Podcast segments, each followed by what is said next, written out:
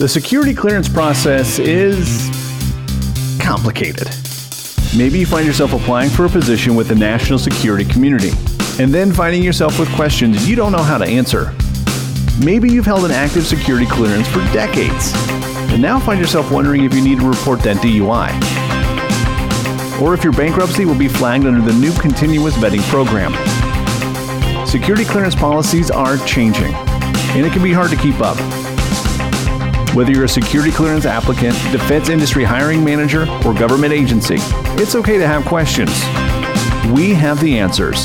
Welcome to Security Clearance in Security on Federal News Radio. Hi, this is Lindy Kyzer with clearancejobs.com, and welcome to this episode of Security Clearance in Security on Federal News Radio. Today, I am really excited. I even have the book here to be talking with Daniel Stewart Olmes, who is the president and chief operating officer of Xcelerate and also first time published author. So, going to have his book. So, we're here to talk about the book. I love this because I am a total bibliophile and book geek, but also clearly host a federal news radio show. So, very interested in the government contracting world. So, I think it's awesome when anytime anybody in the GovCon space writes a book or has a passion project, I think sometimes work life balance is not known as our strong suit in the GovCon community. So, it's good. We're, we're kind of trying to tout more wellness and you know holistic approach to life and it's great to have a conversation with somebody a lot of that is in the book but then also kind of it's actually an example of it in the fact that you are currently the president of a really innovative company doing a lot of cool work around the cleared space you are also a first time published author so thank you danny so much for being on the show and for chatting with me today uh, thank you, Lindy. I appreciate the opportunity and I appreciate a platform like this to, to talk about business, to talk about our experiences in, in GovCon and, and our personal experiences. I think those are very important. You hit on it. Balance is very important in life. Some would argue that it's not, that success is driven by people who kind of overdo it in, in, in one way or another. I, I believe that balance is an extremely important aspect of life. Uh, so you, you hit on it. Awesome. So we talked about this before when you were getting ready to publish the book. So I've been following this process with you. You mentioned how you just had this kind of passion point. You wanted to write a book. What prompted that desire or interest to even write?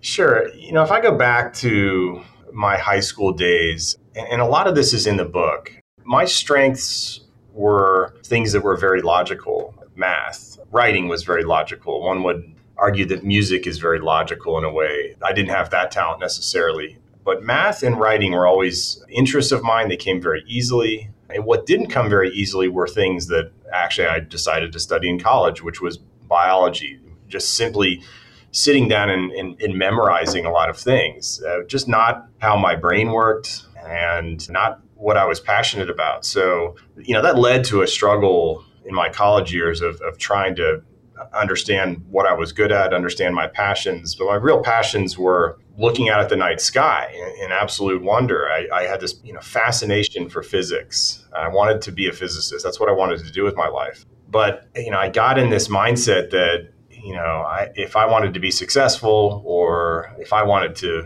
seem smart or you know impress other people, I had to do certain things. A lot of those mindsets and decisions took me off those those paths. I didn't really kickstart my real passions until later in life. I became a lifelong reader like you. I think that's why we connected. And that was something that was difficult for me uh, before a certain age. I probably had some form of ADHD, uh, very difficult to focus on word after word for hours at a time, but explored those passions where I didn't, you know, necessarily put them to use in a profession. I explored them as a hobby in reading, and writing also became something that was very important to me. That all started with an experience I had in my parking garage at work a number of years ago. And I've spoken about this experience in, every podcast that I've done or in every appearance that I've made because it was so important. It was a very average, ordinary event. And, you know, it was watching this very elderly woman walk by the front of my car as I pulled into my parking space in this parking garage. In her hand was a gym bag. The parking garage that I parked in was below a, a gym. And when I say that that experience triggered an absolute rush of energy, I would not do that justice. I mean, the energy was so powerful that I could almost hear it ringing through my body. And what dawned on me in that moment that if I could have that type of experience with a total stranger on an average day, completely unexpectedly, uh, that I could probably have that experience with many other things. And, and potentially I was missing a whole lot of the world around me. And what that old woman really enlightened for me was the importance of, of strength and endurance, and not necessarily physical strength, but spiritual endurance, emotional endurance. I love that. And I do think that is like what you see throughout the book. And it's kind of this changing this focus from we do tend to look inward and look down, and you're kind of pivoting the focus out and saying, hey, there's a lot of, as you would say, extraordinary experiences, you know, hidden within the ordinary. People just take a minute to stop and look at them. So again, I read the book because I had met you before. And so uh, the book resonated with me, but it was not necessarily what I expected because it talks a lot about your personal life, but your career is certainly some small part of it. So again, I am in the GovCon space, so I kind of want to address that a little bit. How did you maybe decide what stories to unpack or talk about? When was your career a part of that? And then when maybe was it not? And it, was that even like a thought process for which stories to include and which not to? I think a lot of the stories, about midway through the book, I talk about my career, how it became what it became, maybe some of the areas where I got lucky, you know, why I got into certain professions versus others. It goes back to what I mentioned about my experience in college in education. I picked things that I wasn't good at, I wasn't passionate about. It actually, I picked things that covered up insecurities of mine. You know, if I major in biology, I'll seem smart. If I tell people that you know, I'm committed to big ideas and big problems like AIDS and cancer. Somehow that will put me on a different level uh, of other people. Those were all lies that I told myself and other people. I went to an out to work day at the National Institutes of Health, and my next door neighbor was a head researcher at the National Cancer Institute. It, it, was like a foreign language. It was like a you know something. It was a totally unique experience. It was it was fascinating, but it was it wasn't what I wanted to do and I came out of that experience, you know, I, I, said, Hey, I did the out to work day at NIH. And everybody's like, wow. And I was like, well, I'm going to go tackle big problems like AIDS and cancer, like I said. I didn't want to do that. I wanted to study the stars. About halfway through college, I got an internship with Coopers and Lybrand, which was the predecessor company of Price Waterhouse Coopers. I only got that because my uncle was the chief operating officer. I, it's not what I wanted to do. I, I didn't have a 3.8 grade point average to get that internship. I was there because I knew somebody in that chapter that talks about that my career and my start as an intern, the gentleman that I sat next to was friends with the CEO. And we both looked at each other at one point. And it's a funny exchange in the story that like, how did you get here? Well, how did you get here?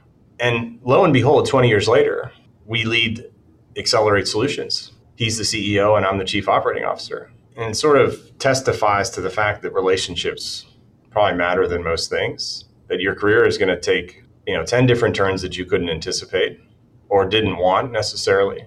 But at the core of all of that is human relationships. You know i got into govcon i got lucky. I didn't deserve to be there. I got an internship i didn't deserve. I, didn't screw it up. I was offered a pretty good job when i graduated that again sounded prestigious. Oh you got an offer from price waterhouse coopers you must have done something right. You must be incredibly intelligent. No that i sat and stared at spreadsheets for the next 20 years I referred to it in that chapter that I talked about my career as a white collar death sentence because I slowly abandoned everything I ever wanted to do. And I knew it. I had genuine anxiety on my first day of work because this is not what I want to do. Now, it led to a great career. I'm not going to say that it didn't, but it wasn't what I was passionate about. And people ask me all the time, would you go back and change what you did?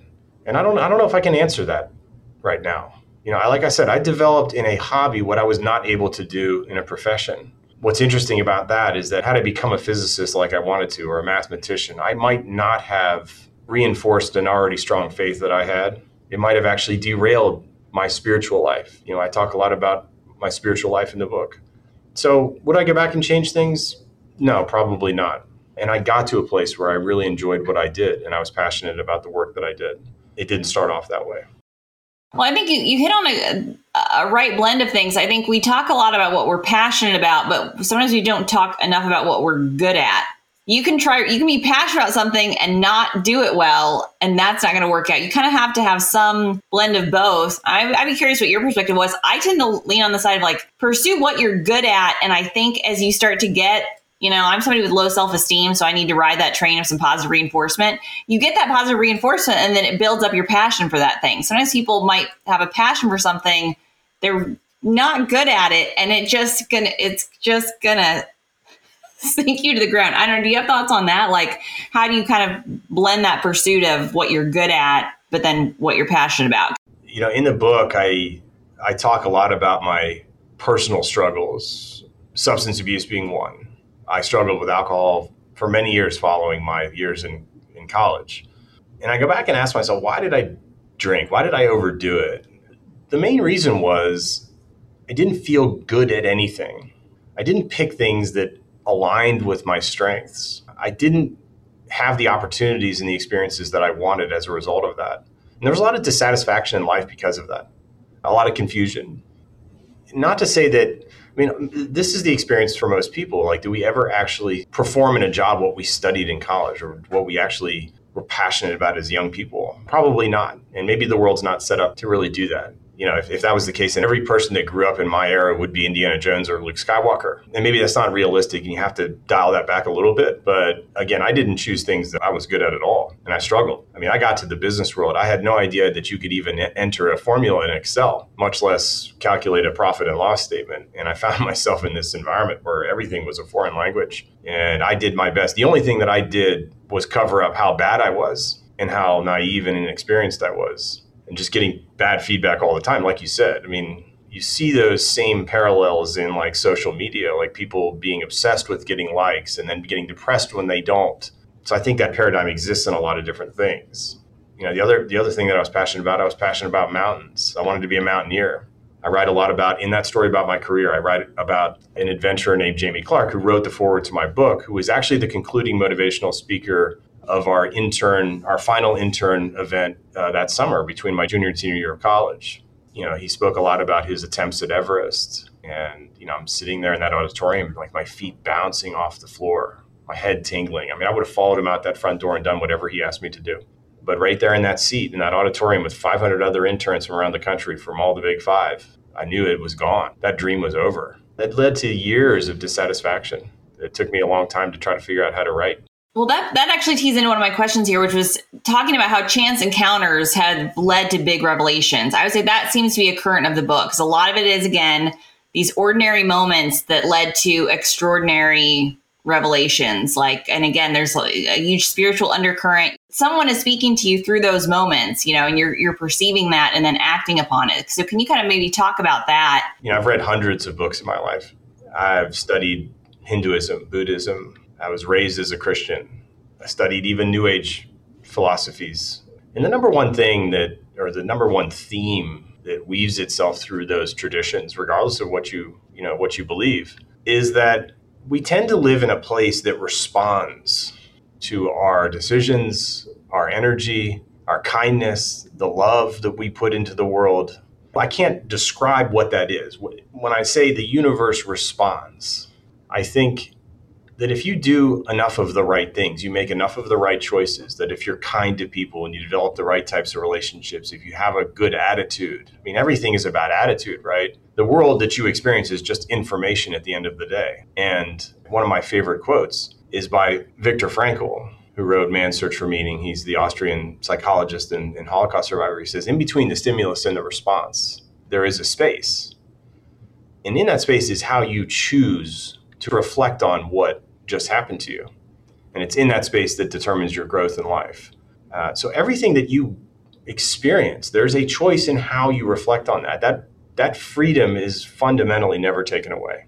Uh, I say that understanding things like mental illness and other situations, but for the vast majority of us, that decision on how you reflect on information is not taken away. You know, again, the experience of life, in my opinion, my humble opinion, it is a choice that choice being far more difficult for some people than others. I fully give respect to that. But again, it goes back to we live in a responsive place. So all of the decisions you make, all of the people you meet, whether they're strangers or loved ones, your experience of that is a, is a choice. And you, and you asked about looking backward, you know, in Christian traditions and in many other traditions, the, the idea of forgiveness is, is paramount. And usually people mistake that as a condoning of somebody else's behavior. Forgiveness is about not allowing something to negatively affect you anymore, including the past. Forgiveness is about forgiving the past. It, if you can view the past differently, then you can experience the past differently. The past is just information, again.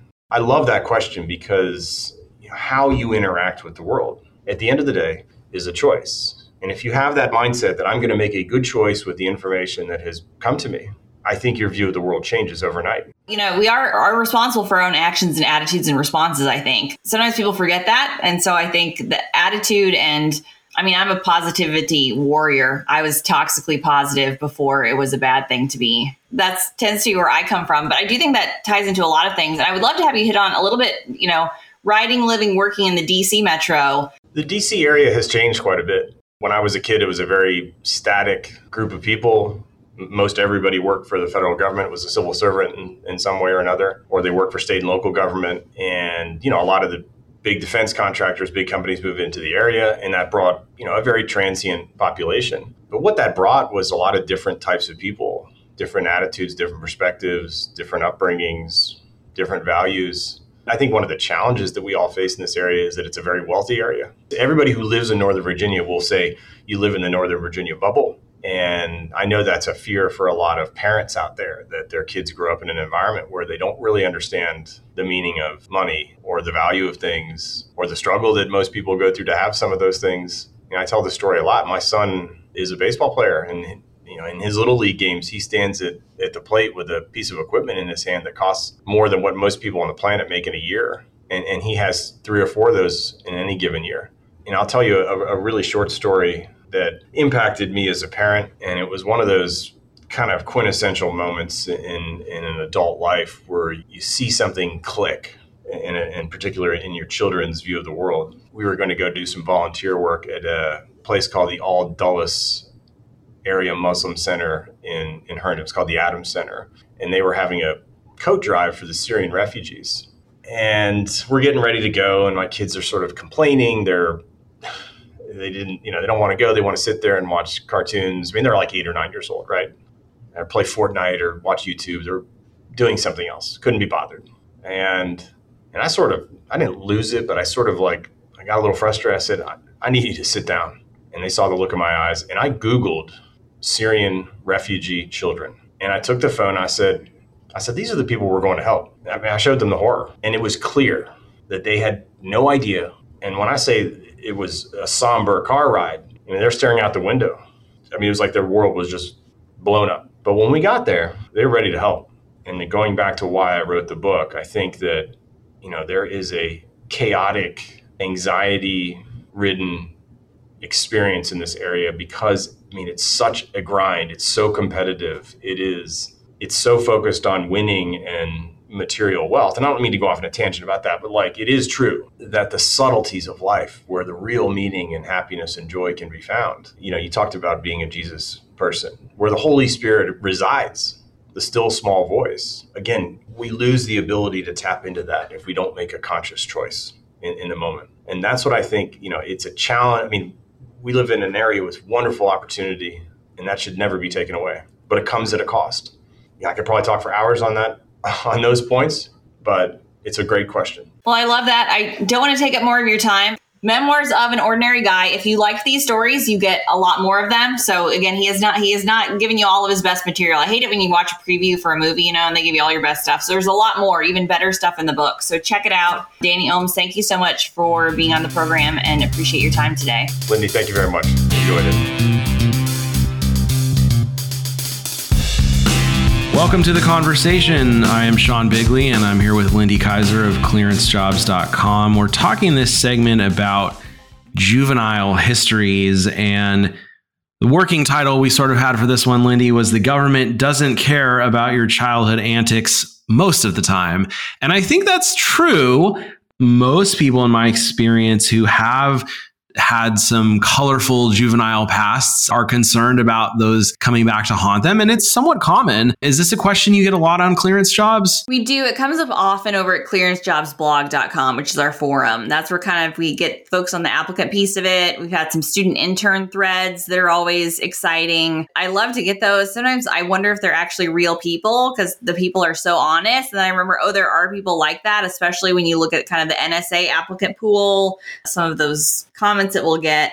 Where people are talking about, yeah, that time that they cheated on their homework and then they did, you know, they stole the Wi Fi password from their mom and they have to just have all of these things that could be possibly bad that they've done. and I always feel bad for those folks. I'm like, you should never take a polygraph. Like, you might be able to get in, but the polygraph is going to be really hard for you because there's just two people that people who do things that are wrong and can instantly forget them and people who do one thing wrong and they will die with them in the bleeding heart of their soul. And again welcome to the world because we get both. Very true. The dwellers i call them they, they like to sort of dwell and ruminate on the the one bad thing that they did 15 years ago. And on some level you sort of chuckle but on other level you kind of feel for them. Because i think you know anxiety is a real thing. And for some people it's it really is that bad. I, I think Eh, hopefully there is some solace in this for most of the cleared population. And that is much like our working title for this segment, the government really doesn't care most of the time. Like I remember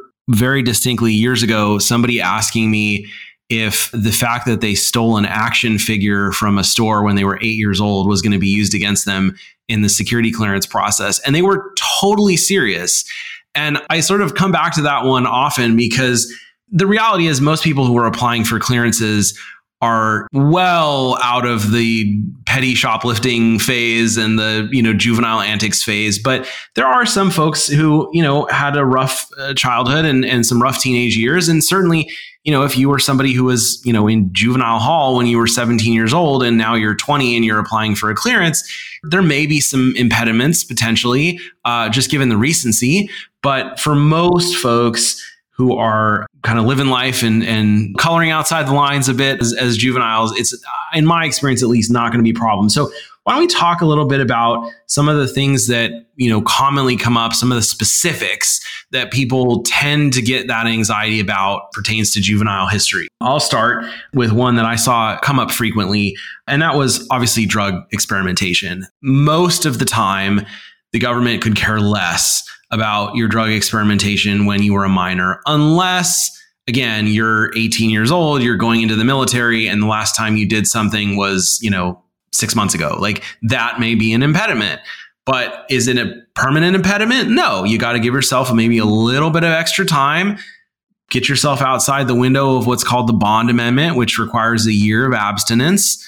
And then chances are, as long as you've demonstrated that you've outgrown that, you're probably going to be fine. Lindy, any any others frequent ones that come to mind? Well, we've had a thread going so far of recent episodes, Sean, where you call me old. So I'm going to old myself again. Remember Napster? Oh, like, remember the yeah. audio? It's been a while, Sean. It's been a while, but we used to get those all the time what are young people doing today that they don't have pirated or bootlegged online media? I feel like we've gone full circle now. Everything is just, you know, up for consumption online. But it used to be a lot of the cyber digital, uh, that was a common one for young people for a while. And I did see denials and revocations based on that for a while because you had, especially people applying for some of these cyber roles, had just a ton of pirated content that they had. And that was when it was funny. Like, I think for a while, the government was just trying to take a hardline stance on a little bit of that of uh, like the theft of intellectual property piece of it but that is like an interesting you know you think about the things young people do online and there is so much more content out there and the social media piece of it i think that's why you probably can get more anxiety around it but i don't think it's catching people yet for good, bad, or otherwise. I don't. I'm not sure how I feel about that, but I think the social media piece of it is one that I think you know young people if if they think about it it certainly has career ramifications. A lot of crazy antics on the social sites. Oh it's like it's like a trip down memory lane thinking about my myspace and my napster.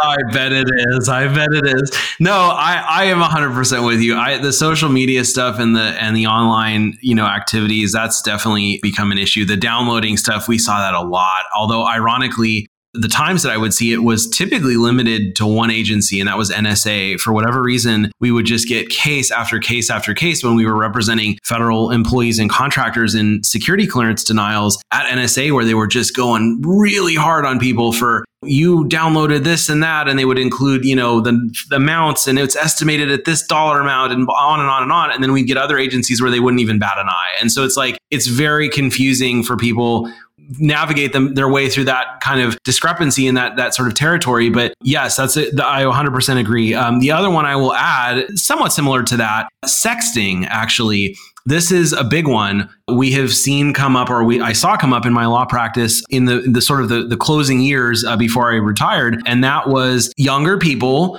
typically teenagers who were you know engaging in sexting activity and then they were applying for security clearances and I would get inquiries from people saying I'm really scared. I think there's videos out there of me you know in compromising positions doing things that you know could potentially be used against me for blackmail. What do I do? And that's an uncomfortable conversation to have because yeah, in many cases, it could be used for blackmail if it gets in the wrong hands. Granted, we have kind of this added layer to the onion that's starting to develop with things like AI, where people are raising questions about that. And I sort of half jokingly would tell people, like, well, the irony is, you know, you can always just blame it on AI and say it wasn't me, it's not me in the video, you know. But I mean, truthfully, that's that's something you know that does tend to come up more with the younger crowd and particularly teenagers. And so, if there are videos out there of folks applying for clearances that are floating around of them engaged in you know sexual related behavior uh, yeah, it, it could potentially be a problem. So the bottom line, from my perspective at least, is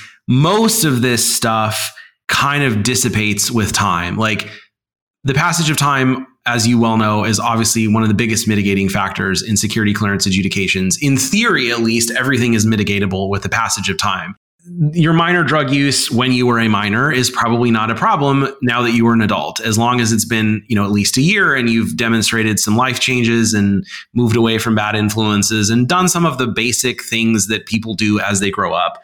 Activities as a juvenile on the internet with downloading and pirated content and stuff music probably not an issue as an adult. Maybe with the singular exception of nsa if you're you know still in your 20s and that you know that one you, you may want to be careful of. The sexting that one i think is probably the only one that that maybe there's a little bit more of a delayed lingering concern because the the blackmail potential on that may not quite dissipate just as as the concerns about judgment and maturity would with the other issues. So i, I always tell folks like be careful with that stuff.